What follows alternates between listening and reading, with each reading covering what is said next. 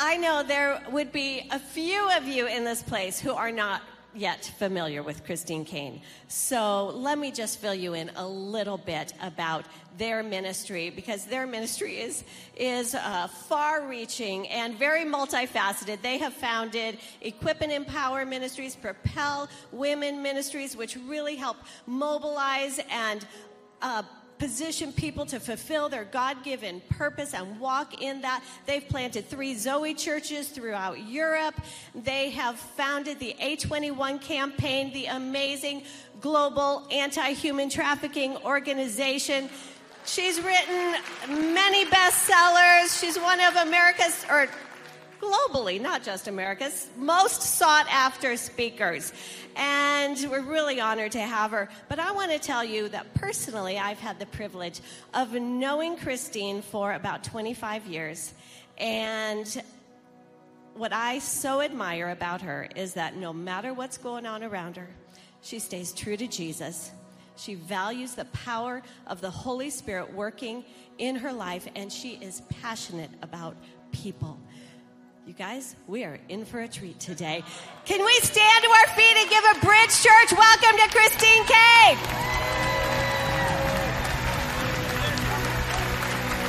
Good morning, church. How y'all doing? I am so honored to be here. You can be seated. I have fallen in love with Temecula. Who knew?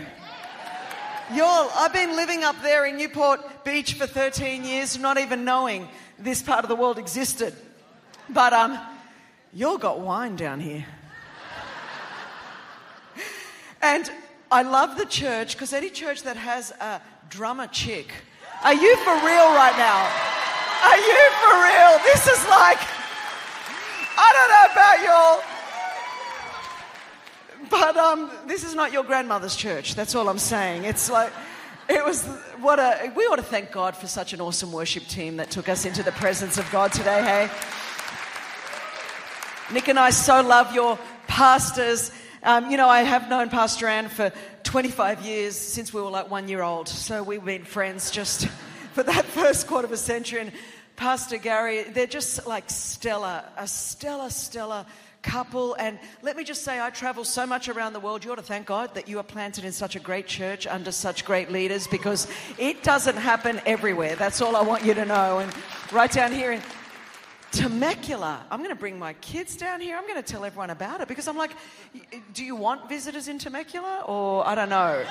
But I'm like, this is like America's secret. You've got Western Town, like if you're into beer, just go to Old Town. If you're into bougie wines, go into Wine Town. But if you're like Christians, like this church, there's lots of sparkling water. You know, it's. I'm not going to talk about Jesus' first miracle, but that's okay. So, I am so honored to be here. It was so good to have the women in the house uh, yesterday. There was a lot of my husband you know, he's been to more women's conferences than any man needs to be. Sort of walked in and went, There's a lot of estrogen in this place, Christine. And so this morning it's nice to have some testosterone in the room. So uh, it, is, it is great to do that. I love the house of God. I'm a local church girl to the bone, and um, I am just so grateful. And especially after the last few years, I've, I've, always been grateful for church, but never more grateful than now. Even those of you that are watching me online, you're awesome. I hope the Cheerios don't get into your bed sheets. Um, but you do you. So we're at, we're going to turn the scripture this morning um, to the book of Hebrews. Possibly the last few years, the book that I've been in more than any other book in the scripture is the book of Hebrews. It was written to Jewish Christians who had converted from Judaism and they became Jew- Jesus followers. And, you know, the reward for becoming a Jesus follower at that time was extreme persecution. Many of them were, they'd lost family, they lost friends, they lost any credibility they had, they lost their homes, they lost their assets, and some, you know, many had to flee to the catacombs. Many truly lost their lives. I mean, there was like real, real persecution. And it was so hard to be a Jesus follower during that time that many of them were thinking, you know what, it would just be a whole lot better if we went back to where we came from if we went back to Judaism, if we went back to where it would be acceptable, where it would be comfortable, where society would endorse us, where doors of opportunity would open for us economically and politically and socially, it would just be better if we went back. The writer to the Hebrews begins to write to them in Hebrews chapter 1. I mean, you've got to read the whole book, but he starts talking about the fact, really, he says, well, What are you going to go back to? Jesus is better than Moses, Jesus is better than the Lord, Jesus is better than the angels, Jesus is better than any anything you came from. Jesus is supreme. Jesus is sufficient. Jesus is wonderful. He's telling them about the greatness of God, the supremacy of Jesus, the fact that He's far superior than anything that they left. And He begins to write to them through this book and saying, Don't go back, because what are you going to go back to? As if that's anything better than who you have come to. And He's encouraging them to not give up, to not drift away, to not quit. So the whole of chapter one, He's talking about how how wonderful Jesus is. He's reminding them of why they became Jesus followers in the beginning. And then we pick up our text for this morning in Hebrews chapter 2, verse 1. It says, For this reason, everyone say, For this reason. Because Jesus is supreme. Because Jesus is sufficient. Because Jesus is superior to anything else. For this reason. For this reason, we must pay attention all the more. I want you to not forget that. All the more. To what we have heard so that we will not drift away.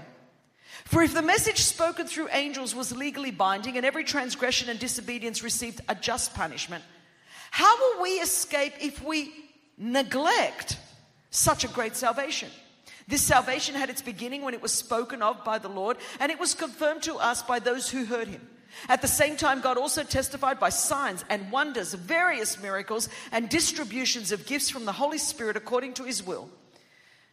We'll go on, but let me just pause there for a moment. For this reason, the writer to the Hebrews is saying because Jesus is supreme, because Jesus is superior, because he alone is sufficient, we have to pay all the more attention. Not just pay attention in the Greek, that's perisoteros prosochin. You think, how do I know that? Because I know a little Greek. I'm little and I'm Greek. And so it's like perisoteros prosochin. My mother used to say that to us. I grew up in a, a, Greek home. I didn't speak English until I was five. And if we were coming into a very dangerous situation, my mother would yell out loud, Christina, perisoteros prosochin. And I would know from her tone of voice, from the sequence of words that she would use, that she wasn't saying, hey, Chris, be careful. She was saying, be extra careful. And you knew that it was dangerous and it was time to be extra careful. And I would say the Holy Spirit in 2023 is saying to all of us, church, this is not a time just to be careful, but be extra careful. Lest we also drift from so great a salvation. You know, it is so easy to drift in, in life. I, when we were, I grew up in Sydney, Australia, and my parents would take us up to this beach called Umina Beach, which is on the north coast of New South Wales, where I grew up. And um, you know, this beach was notorious for the undertow that it had, for the rip tide that it had. You know, I, I, don't know what message my parents were trying to give us by taking us up to this beach frequently, but anyway, we would go up there. And I mean, people literally died in Australia because of the rip tide. It was such a strong rip in that part of the country. And so we would go up. My dad would always put like this huge beach umbrella on one side of the sand. And then he would put beach towels on the other side of the sand. And dad would always say to us, kids, when you're out there swimming, you're going to be having so much fun. You are going to be enjoying yourselves and you're just not going to be paying attention. I need you to look up regularly and check that you are swimming between the beach umbrella and the beach towel. I need you to be checking your markers regularly. Because if you don't check your markers, whether you realize it or not, you are going to be caught in the rip and you're going to be taken out to sea. And then my dad would always say, Kids, I need you to remember all you have to do to drift is nothing. You, you don't have to do anything bad to drift. And that would pertain to every aspect of life. All you have to do for your marriage to drift, you don't have to have an affair, just do nothing. If you want your kids to drift away from you, you don't have to do anything bad to them, just do nothing. If you want your weight to drift, just don't exercise. Girls, if you want your eyebrows to drift, just do nothing. Like, I mean, like, you know, just do nothing. In any area of life, all you have to do to drift is neglect doing the basics, neglect checking your markers, and you will drift. Not you might, you don't have to do anything bad. You will if you do nothing. And the writer to the Hebrews says, hey, be careful. Check your markers, pay extra attention lest you also drift and neglect. Neglect leads to more drifting than willful disobedience. Neglecting the things that we should be doing is what leads us to drift more than anything else. And so I wonder this morning whether you've been paying much closer attention. Not just paying attention, but much closer attention. All you have to do to drift in life is nothing. Now, Nick loves to boat, and I, I love to go out boating as well, but I think the purpose of boating is like sunbaking. And so I remember, you know, we were out in, in Newport and there was the anchorage there and we're out. And Nick's like, Chris, can you throw the anchor out? And it was like so, um, it just, you know, was distracting to me because I was right in the right tone of turning to get the right suntan. And um, I was like so ticked offeth that he was going to disrupt my sunbaking. So I kind of grabbed the anchor and I just threw it out. And, and then about, I don't know, maybe, I don't know, 20 minutes later, we, we like hit another boat. And Nick was not happy. He looks like a Christian there on the front row, but. And as we nudge that other boat, Nick's like, Chris, I told you to throw the anchor out. I go, I did. He said, just, did you check that the anchor connected with the seabed? Did you actually check that we were anchored? I went, like, minor detail. You didn't tell me that. You just said throw it out. There's no point being connected to an anchor if you are not going to be anchored. Scripture tells us that Jesus is this hope we have, what? As an anchor for our soul, both firm and secure. And the fact of the matter is, during the shifts and the changes, I don't know if you've noticed, perhaps Temecula has been exempt, but the rest of the planet has gone cray cray over the last few years. There have been shifts at an unprecedented rate economically, politically, socially, morally, environmentally. Everything, the world as we knew it, has shifted. The currents of society have not only changed, they're changing at such a rapid rate. Most of us have got whiplash because we can't even keep up with it. Everything has shifted, and those currents currents are changing and those currents are shifting, and so many people have been taken to and fro and have drifted right out because they were not anchored during the currents shifting. And if you and I are going to fulfill the will and the purpose and the promise of God for our lives, then it's not enough to just be a nice Christian in thought. We better be connected to our anchor, Jesus, and we better be rooted and anchored in the Word of God, in the house of God, in the promise of God, and in the purpose of God if we are not going to drift in the world in which we live. The writer to the Hebrews says, pay much closer attention, lest we also drift. And we can complain about the current shifting all we want, but this is the world that God has chosen us to be in. The book of Acts says that God chooses the times and the seasons and the places that He puts us. You and I are not a product of time, we're a product of eternity. God has plucked us out of eternity, He has positioned us in time, and He's given us gifts and talents for the purpose of serving our generation. This is the world to which we were sent. God is not in heaven falling off His throne going, I had no idea what America would be like in 2023. He's not freaking out.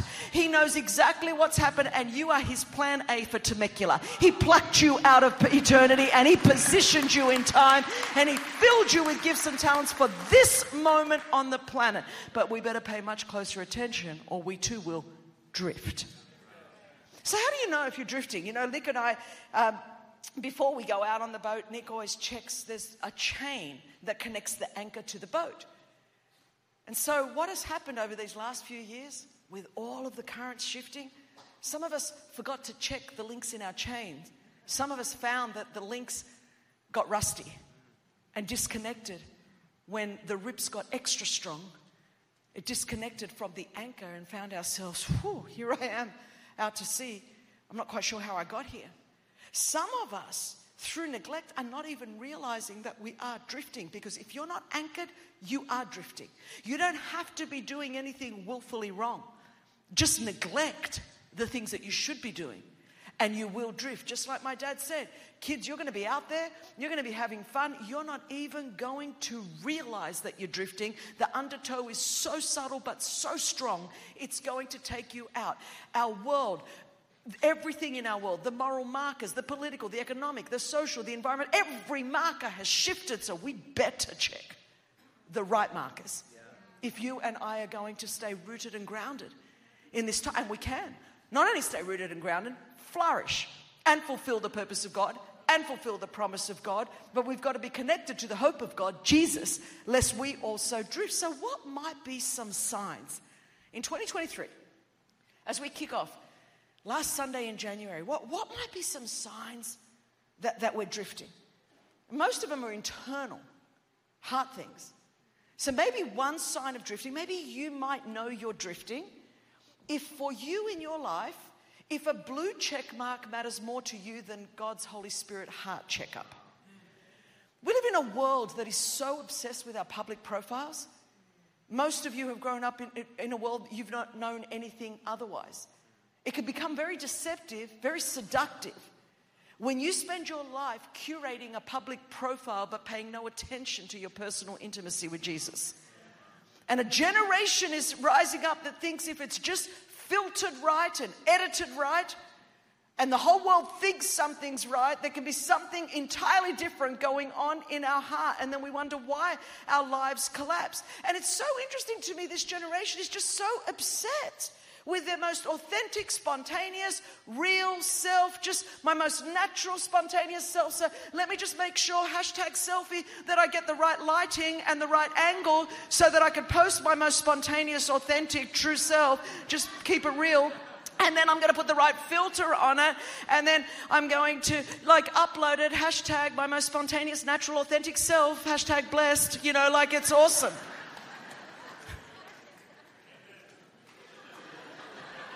And I'm unraveling on the inside, and my anxiety levels are up here, and my depression levels are up here, my stress levels are up here, my world is unraveling, but hashtag blessed. and someone better like it in the right amount of time, and I better get the right amount of likes in the right amount of time. And if I don't, I better take it down and take another pose from a different angle for a different spontaneous, authentic self. Hashtag blessed. And a blue checker, man, if Elon would just verify me with that blue check mark, well, you can pay eight bucks now and get it, but you know, man, if I could just get it, if I could just get verified, if everyone could just see I've got that blue check mark. And it matters not to you that God actually validated you 2,000 years ago at Calvary. That's how you were validated, that He gave His only begotten Son. Oh no, if I could be verified by man, that becomes more important than being validated by God you know you've drifted. You know you've drifted. When you care more about how many likes you get on a post than how much like Jesus you're becoming, you've drifted. When you're prepared to post things that are entirely unlike what Scripture tells you to do, you've drifted. Because you would prefer to be a man pleaser than a God pleaser. You've drifted. It's very quiet in this Presbyterian church. I'm going over to this side. You're the heathens are over there. I'm coming to the Christians. You know you've drifted. When you care more about how many are following you than how many are not following Jesus, you've drifted. When we no longer allow the Holy Spirit to come into our hearts and say, Search me, try me. Lord, I, I want to look at this word and man, it's a mirror. Show me who I really am. No, no, no. You've drifted when you're getting your identity and your value and your significance and your security and your self esteem by what others say about you or to you rather than what God has said about you. You've drifted. You've drifted. I'm trying. Maybe another sign, you're very quiet over here, let's move on. That's just for all the people online that are not here. So maybe another sign that you've drifted is when your will is more important than God's will. It's so interesting to me how everything in our generation is all about self actualization, self realization, self fulfillment. How's that working as we're all looking for ourselves? I don't know that we've seen more neurosis on the planet than we are right now, but you go. And so it's like all self, self. Like I am the center of everything. I'm the center source of knowledge. You know what they're going to do? Honestly, in about like 100 years, they're going to dig up a, um, a time capsule and they're going to say, what, what was the most you know, popular phrase of 20, the 21st century. And they're not even going to understand it. It's going to be like, you do, you boo. And everyone's going to be like, they're going to get like, what does that even mean? You do, you boo. We've told the whole generation, you do, you. Let me give you some theology for that in the book of Judges. They said everyone did what was right in their own eyes. How did that go with that generation? Exactly how it's going with ours exactly how it's going with ours. In this whole era of self fulfillment, self actualization, self realization, the good news is Jesus came to save us from ourselves and given us new life in Him and new hope in Him and new purpose in Him. Thank God.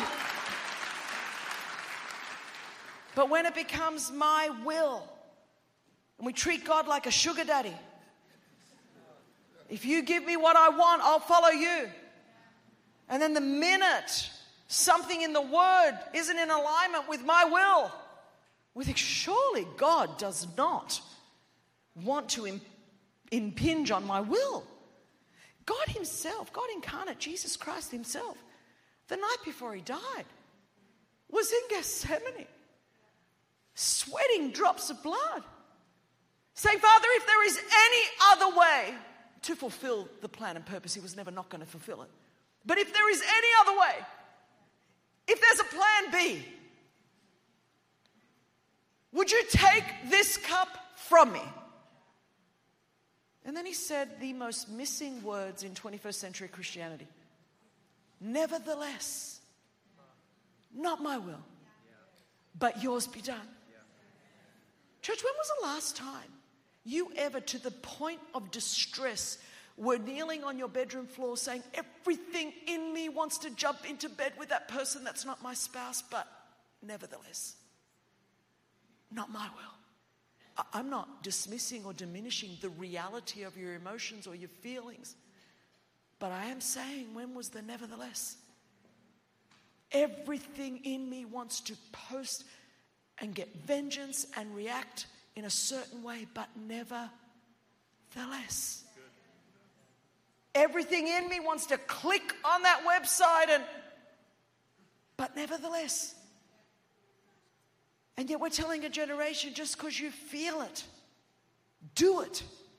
Just because you think it, do it. Where is the place for nevertheless not my will when God Himself in Jesus said, Nevertheless, not my will, but yours be done. He goes on and says, Maybe, maybe you've drifted when you care more about everybody else's business than you do about God's business. You know, it's so interesting to me in the world in which we live because we have our phones in our pockets 24 7. We have access to news about everything and stuff that we know nothing about, but we've got an opinion about it no matter what. And it doesn't matter what the scripture says about meddling in anyone else's, um, you know, business or, or about not getting caught up in idle gossip or slander or not getting caught up. No, no, no, it doesn't really matter because I've got an opinion and the world needs to know. Somehow it's, the earth is not going to continue to orbit around the sun if I don't express my opinion. And we have just gone crazy over the last few years with all of that. As if somehow God does not read our social media feeds. Unlike your word, it says that we're going to give an account for every idle word and idle tweet and idle post.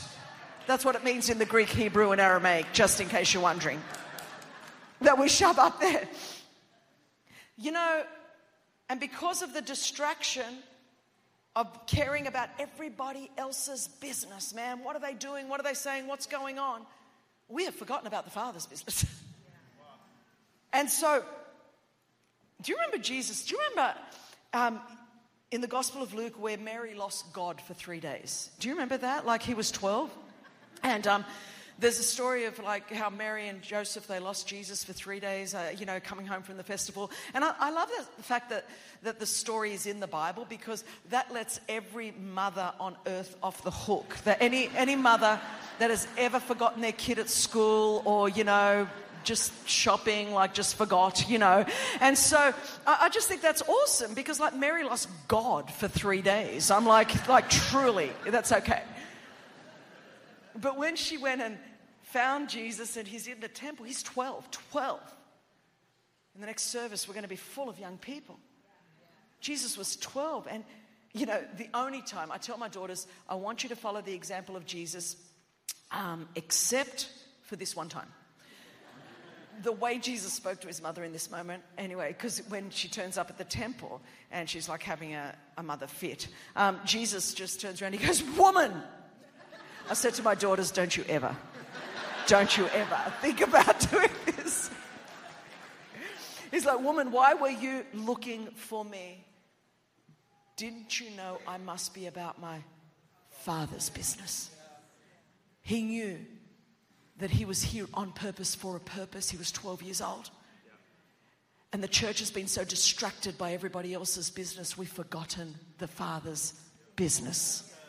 So maybe you've drifted if you're prioritizing everybody else's business over the Father's business. Maybe you've drifted when you're being more conformed to this world than transformed by the Word of God. It is so interesting to me watching this. I've been in this deal for over three decades, nearly four, of just somehow there, the spirit of the world, the current of the world, which implies that you can't change, which implies that transformation's not possible, which implies with you just have to be a product of your past and you just have to stay there. Listen, I thank God that I was saved in an era where people still believed that Jesus changes lives, that people can be transformed, that your history does not need to define your destiny, that you can be conformed to the image of God. And in fact, in Romans 12, 2, it says, Do not be conformed to this world, but be ye transformed. How? Not by the removal of your mind. Because to believe half the stuff out there, you've got to remove your mind right now. But by the renewal of your mind, that you may prove what is the good, acceptable, and perfect will of God. I want you to know that Jesus is in the transformation business. I'm the kid that was born and left in a hospital, unnamed and unwanted. My birth certificate does not even have a name on it.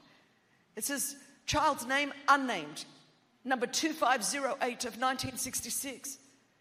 I was sexually abused by four men for, for 12 years of my life. I was so broken. I was so full of shame and guilt. I had so much trauma in my life. Most people with that kind of background don't normally end up doing what I'm doing but I encountered a resurrected living God who not only gave me forgiveness for my past, but a brand new life here on earth and a hope for the future. Jesus still redeems today. Jesus still transforms today. Jesus still renews today. I am living proof that you could start bad and finish good, and it would be just like God to take an unnamed, unwanted, immigrant, marginalized, every trauma that exists kind of child and say, you know what? I'm not only going to rescue you, but now I'm going to use you to open up those prison doors for those that are still bound and for those that are still locked up. Jesus can redeem your past. Jesus can heal your past. Jesus can give you a future behind your past. Don't buy into the narrative of this age that says God cannot change you. Because He does. Can I just tell you, every time we put a trafficker in jail at A21, every time we rescue a woman or a child, I think, devil, you could stick that in your pipe and smoke it. I bet you wish you left me alone when I was a kid. I feel like Joseph in Genesis chapter 50, verse 20, that looked at his brothers and said, You meant this for evil against me, but God meant it for this very purpose to save many people alive. On the other side of your healing, there are people. There are people waiting on the other side of your healing. Jesus restores, Jesus heals. And your history and your past can be used to give someone else a future. It doesn't have to define your destiny. But so many of us, if we neglect the work of the word in our life, if we neglect the renewal of our mind, I, I, I can't tell you, 35 years ago, when I understood the power of the word, it was first introduced to me. I would write down things on stick notes. I still do it to this day at 56 years old because I am only ever one thought away from going back to thinking how I used to think. One thought. And so I'm saying, what did God say about me? I'm going to stop believing what the abuser said. I'm going to replace those thoughts with what God said. I'm going to replace the facts of my past with the truth of the Word of God. Do not be conformed to this world, but be transformed by the renewing of your mind. You'll drift otherwise. You will drift otherwise. So perhaps you're also drifting. You know what? When you talk about you talk about it to others more than you pray about it to God.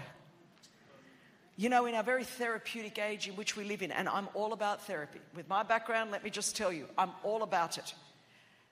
But a therapist isn't Jesus. And I do want to remind you that we do have a wonderful capital C counselor. And that would be God. And in this age, let's just be careful we don't replace one idol with another idol.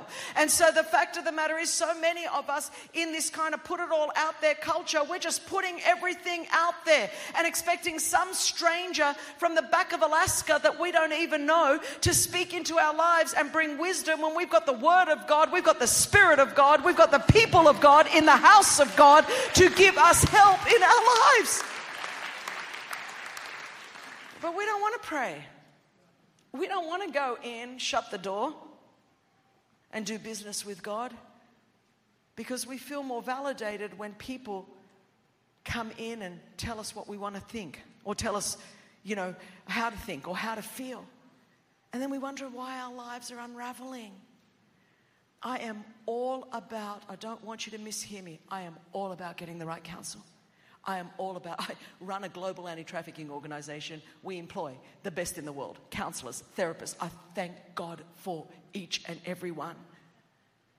But don't let that replace actually talking to God. I think in our generation, so many people are drifting because we're going to people before we go to God, or we're going to people instead of God. And so, what we need to do is to pray. Whatever happened to, the, to understanding the power of prayer? Prayer changes things. I, I, you know, everything that Nick and I do, like, like it, it, is, it is firstly rooted and grounded in prayer. And many of us, we just have become so distant and so removed from God, we kind of think like He's an imaginary friend there that's not real. And prayer is like sort of some fire insurance if, like, I'm about to die. Oh, God, if you're there. I remember once Nick and I were on an aeroplane and, you know, we had taken off from um, Chicago. We were going to Raleigh, North Carolina. and um, about five minutes into the flight, you know, we got up there, maybe 10 minutes.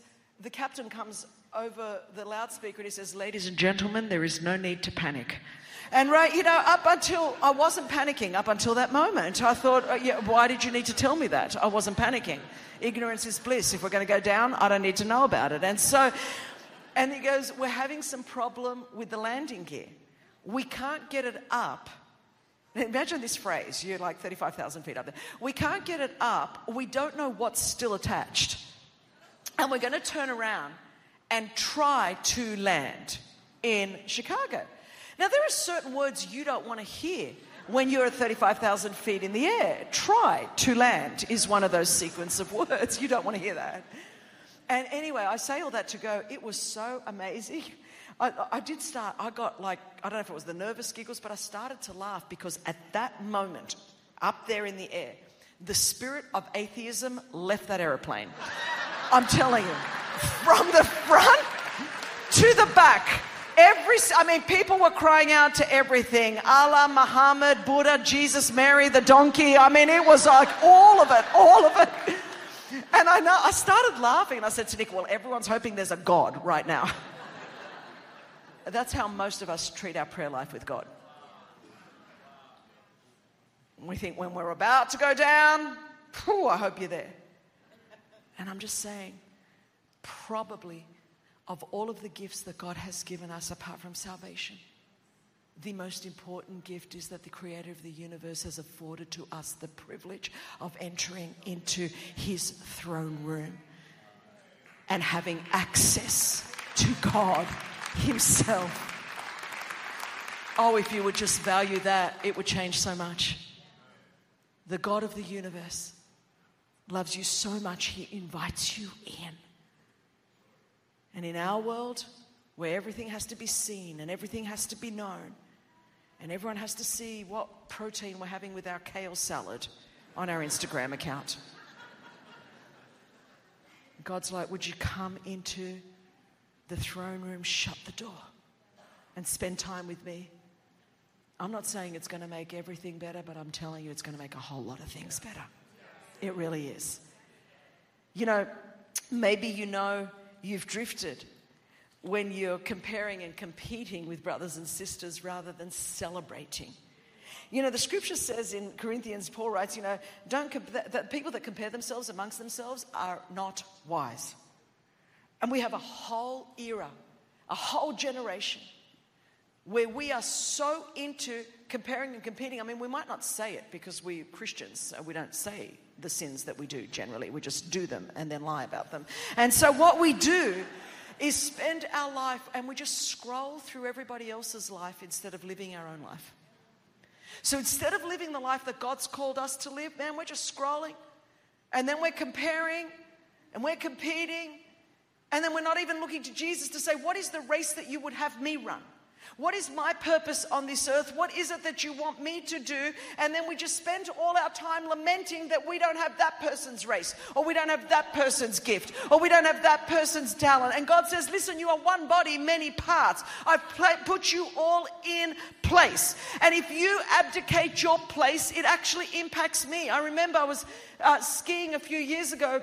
And um, we were with five other American families. It was during the Winter Olympics. And so I would be watching the um, you know, Winter Olympics, and I didn't know how to ski. And so uh, that was a minor detail, but I thought if I watch the Winter Olympics, I'm going to get up the next day and represent Australia. This is it. I'm doing this. And so, you know, but I, I had no capacity. So I'm like on the flat green slopes with the two year olds, you know, that are just learning to ski. And all the guys, this one day, they were going to go do this double black diamond suicide run thing, you know. And I made Nick come with me. And um, and, you know, we're on the little green slopes with the two year olds, and all his mates are up there in the black double diamond things. And I said to Nick, honey, if you were with the guys today, you wouldn't be having any more fun, would you? And any man that's been married for four seconds knows that if your wife ever asks you a loaded question like that and you wanted any action that night, the correct answer, the correct answer always is, honey, there is nowhere I would rather be than on this flat green slope with you and the two year olds. But my husband, being a man of integrity, says to me, now he doesn't just say more, he goes, Chris, if I was with the guys, I would be having much more fun. yes, he said those words. To which I looked at him, I looked back, and I went, famous last words, I went, Well, sweetheart, eat my snow.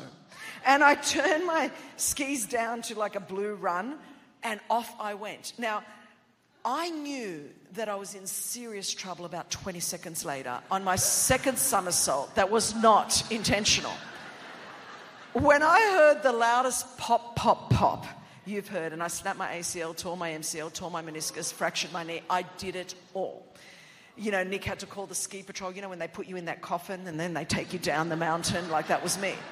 And listen, I'm Greek. So I'm Greek, so my mother every day before I left the house would say to me for decades, Christina, are you wearing clean underwear? Some of you are freaking out. You're like, give a woman a microphone, look what happens. Look, I've moved from the pulpit. Don't panic. And I would say, you know, anyone else's mother have an obsession with your like underwear? Like, you know, yes, yeah, see, you've obviously got a lot of Hispanic people in here because all of us Latino people, this is it. And so my mother would go, and I'd go, Mum, I don't care. Why do you care about my condition of my underwear? And she would go, Christina, because if you have an accident and you end up in an ambulance, it's important that you're wearing good underwear. I said, Mum, if I have the kind of, this is the logic I grew up in, you know, my mother, if I have the kind of accident where I end up in the back of an ambulance. I don't care about the condition of my underwear. All I'm saying to you is, as they were lifting me up and putting me into the ambulance that day, I just want you to know that my mother was right. Yet again, that's all I'm saying. This was the women's conference, we'd go there, but that's okay. And so,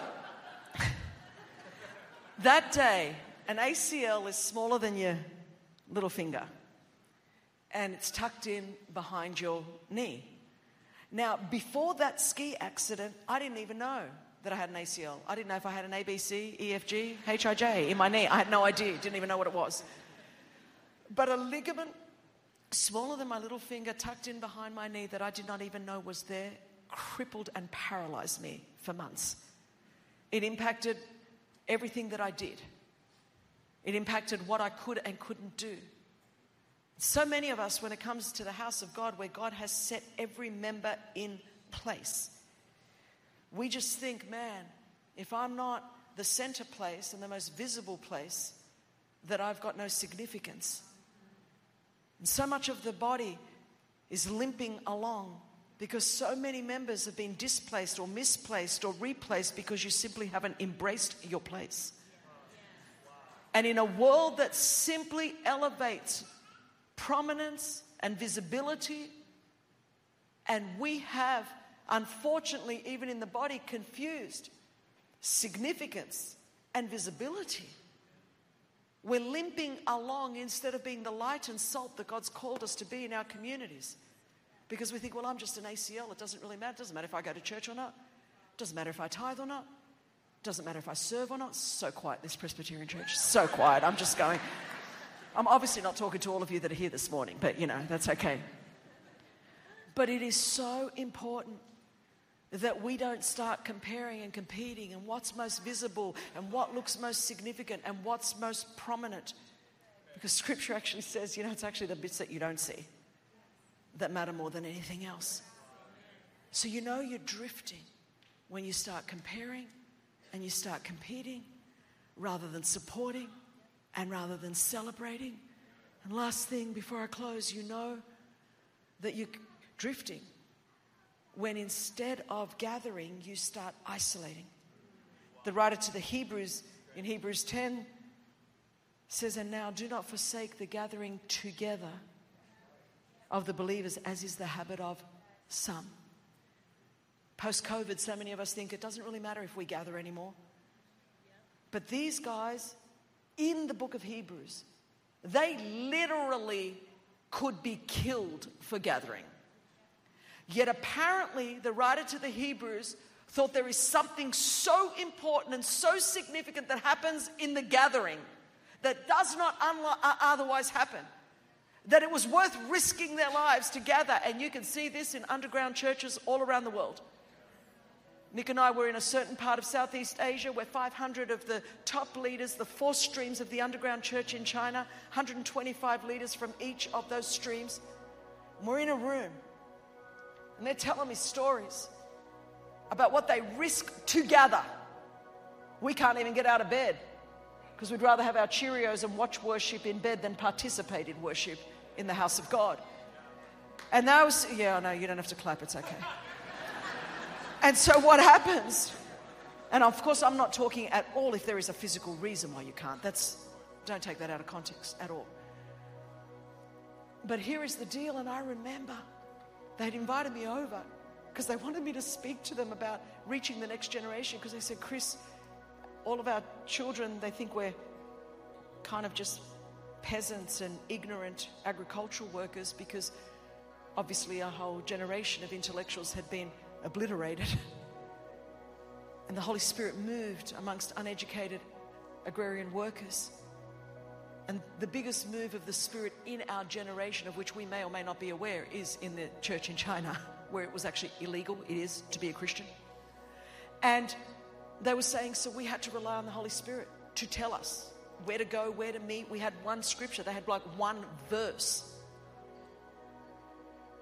And they would say, so we didn't know how to reach the next generation. And now, with urbanization and globalization, and everyone's moved into the cities, our young people just don't want to come to church because they just think we're ignorant. And so, Chris, could you tell us how to reach young people and teach us some leadership because we don't know anything about leadership. The only thing we ever learned was how, the only thing we were ever taught was how to witness to our prison guard on the way to our execution.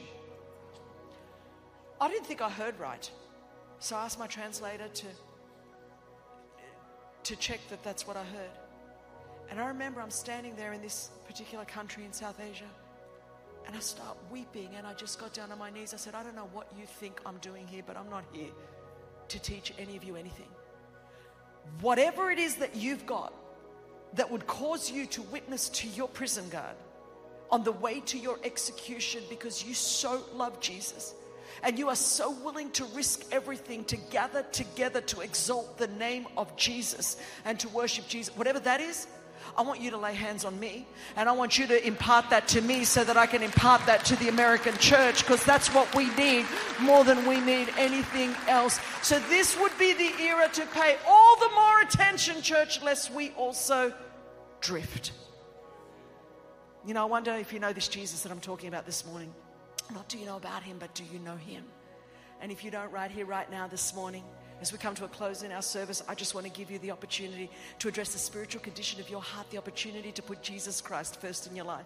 Friend, I am living proof that in and through a relationship with Jesus Christ, you can start bad and you can finish good. The same Jesus that took this unnamed, unwanted, abused, adopted immigrant girl from the other side of the world and gave me forgiveness for my past and a brand new life and a hope for the future. That same Jesus is in this house this morning, ready to do the same for you. He loves you and has such a plan for your life. There's some of you that are listening to me this morning and you're like, man, Chris, I'd love I'd love to come home to Jesus, but you don't know how far I've drifted. Chris, you went through all those points, and I'm thinking, oh my gosh, I've done them all 20 times over. And as I've talked, you think, and the enemy would be whispering in your ear that you've just drifted too far. You've done too much, you've said too much, you've posted too much. You... But can I just tell you this morning? You actually don't have the power to outdrift the love of God or the grace of God or the mercy of God or the goodness of God. You actually don't have that power. So this morning, just make a decision to come home. Come home. Come home to Jesus. I want every head bowed and every eye closed, friend, wherever you are, from the front to the back, online, in this room. And if you say this morning, Chris, I need what you're talking about, I need a fresh start with Jesus Christ, either for the very, very first time or you've been away from God, cold in your heart, and maybe even had felt that you had way drifted way out. I want to invite you home this morning to Jesus. He's waiting for you with open arms. If you say, Chris, I, I need that. I need a fresh start with Jesus Christ this morning. Let me pray for you, just right where you're sitting a very, very simple but powerful prayer. And if you say, Chris, include me in that prayer, just so that I know who I'm praying for this morning, would you just raise your hand and say, Chris, I want a fresh start with Jesus. Thank you, thank you, thank you, thank you, thank you, thank you. I mean, there's so many hands going up. I can see you all around the room. Keep those hands going up. I'm seeing you literally to the back row, literally to the back row, from the front row to the back row, every single section. Hands are going. Keep your hands up high. Keep them up high. Jesus sees that hand. Church, I'm going to pray a prayer. You guys with your hands raised, you're praying this prayer to Jesus. Church, I want us all to pray with conviction after me. The rest of us, believers, we're adding our faith to the faith of all of these people with their hands raised. As we pray this morning to Jesus, we're going to affirm our faith in Christ. So pray this this morning. Dear Jesus, I've raised my hand today because I recognize my need for you. I ask that you would forgive me for all of my sins, that you would give me a fresh start today and a hope for the future. I want to be a Christian, a follower of Jesus Christ every single day for the rest of my life. In Jesus' name. Amen. Amen. Come on, let's give God a thank you for all of those people saying yes to Jesus this morning. Amen.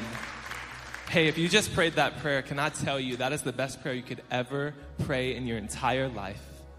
It's not the end of the journey, it's just the beginning of the journey. And we here at the Bridge Church, we feel like it's our responsibility to help you walk the next steps of your faith journey. So we have a free gift, a tool that we want to put into your hands. Um, you could get it in a couple ways. Right after service, right after the service, there's going to be prayer teams right along the front here. They're there and they're ready to pray with any and everybody, but they have this tool the next seven days. They want to give it to you. Just come up, you can get prayer from them. If you want to just grab it and go, say, hey, I prayed that prayer. Can I get the booklet? They'll give it to you. We don't need anything from you. If you're in a really quick hurry and you want to go catch those football games straight out this, these doors, before you get to the glass doors, there's a table with a with an image on a screen that says the next seven days. You go up to that table, say, hey, I prayed that prayer. I want to get the booklet. They'll give it to you right there. Please let, it, let us give it to you. We feel like it's, it's, it's our um, responsibility to help you and walk out the next steps of your faith journey. I remember when I got saved, I felt like I had a thousand questions and nobody to ask them to. This will be a tool that helps answer some of those questions and kickstart your faith journey and your relationship with Jesus. Hey, church family, one more time, can we welcome people into God's family right now?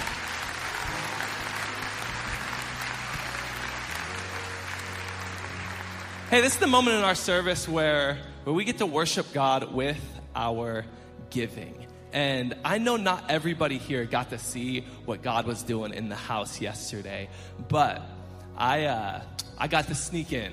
I, I got to serve. I got to serve, and I got to see what God was doing in the lives of so many women. I got to see how God was uh, moving, how the Holy Spirit was here, ladies getting saved, all this awesome stuff. But if you don't know me, alongside my wife of 13 years, Amber, uh, my name is Corey. I get the, the privilege of being the next gen pastor here. So that means not only was I in this room getting to see God work in the lives of ladies, I was in our rooms over there in kids' ministry, not doing free babysitting so that ladies can have an experience with God, but our kiddos over there experiencing God, just like they are right now. We get to work with junior hires and high schoolers week in and week out and get to see how God works in their life every single week, literally every single week for the last seven years that we've been here. Teenagers are accepting Jesus Christ as their Lord and Savior at Bridge Youth every single week. We're on five campuses. We don't count, we don't count the six campus that we're involved with Linfield. They're a private Christian school and they're all saved there. We're on five campuses the work of the ministry is going out. And, and why do I mention that about all the young people? Well, because I'm a next gen pastor and I'm biased to young people and I love them. But I mention that because it's not because Amber and I are next gen pastors that God's working in the lives of the young people of the Temecula Valley. It's because we have a church that believes in young people and is so generous to pour into the work of the ministry. And you guys are a part of every single thing that we do. So, as the next gen pastor, can I just say thank you for your generosity in giving? We honor you. Hey, we know this. The work of the ministry happens because of a faithful God and faithful people like you. Hey, there's a handful of ways that you can give this morning that you can see on the screen. If you brought a physical gift, you want to give that gift today in the house. There's envelopes in the chair back. There's a couple places you can drop that. Before you get to the foyer, there's a giving station on either side of the foyer doors. Also, towards our kids' ministry area at the kids' check in, there's another drop station right there where you can drop it. Thank you so much for your faithfulness in giving. Hey, did anybody else enjoy Christine Caine's message this morning? I know I did. On behalf of the entire church, thank you, Christine. As a young preacher, thank you for all of your messages that I've preached over the years. Um, hey, um, yesterday at She Unites, Christine brought a bunch of resources and they all sold out. So we don't have them in the house today. But what we do have, we have a QR code that'll go up on the screen in just a moment where if you, she has written a ton of great books. She's got a ton of great resources. You can hit that QR code for anybody like 40 and under. Just open your camera, point it at that code. It'll give you a little thing. Press that. It'll take you straight to it. If you need any help in finding those resources and you're like a QR, what? Just go to our info center. They have all the info there as well. One more time, can we say thank you to Christine for that amazing message? Hey, it hasn't only been an amazing day in church today, it's been an amazing weekend in church. Have you guys enjoyed being in church this morning? Hey, we love you guys so much. Stand to your feet. We'll see you next week. We love you.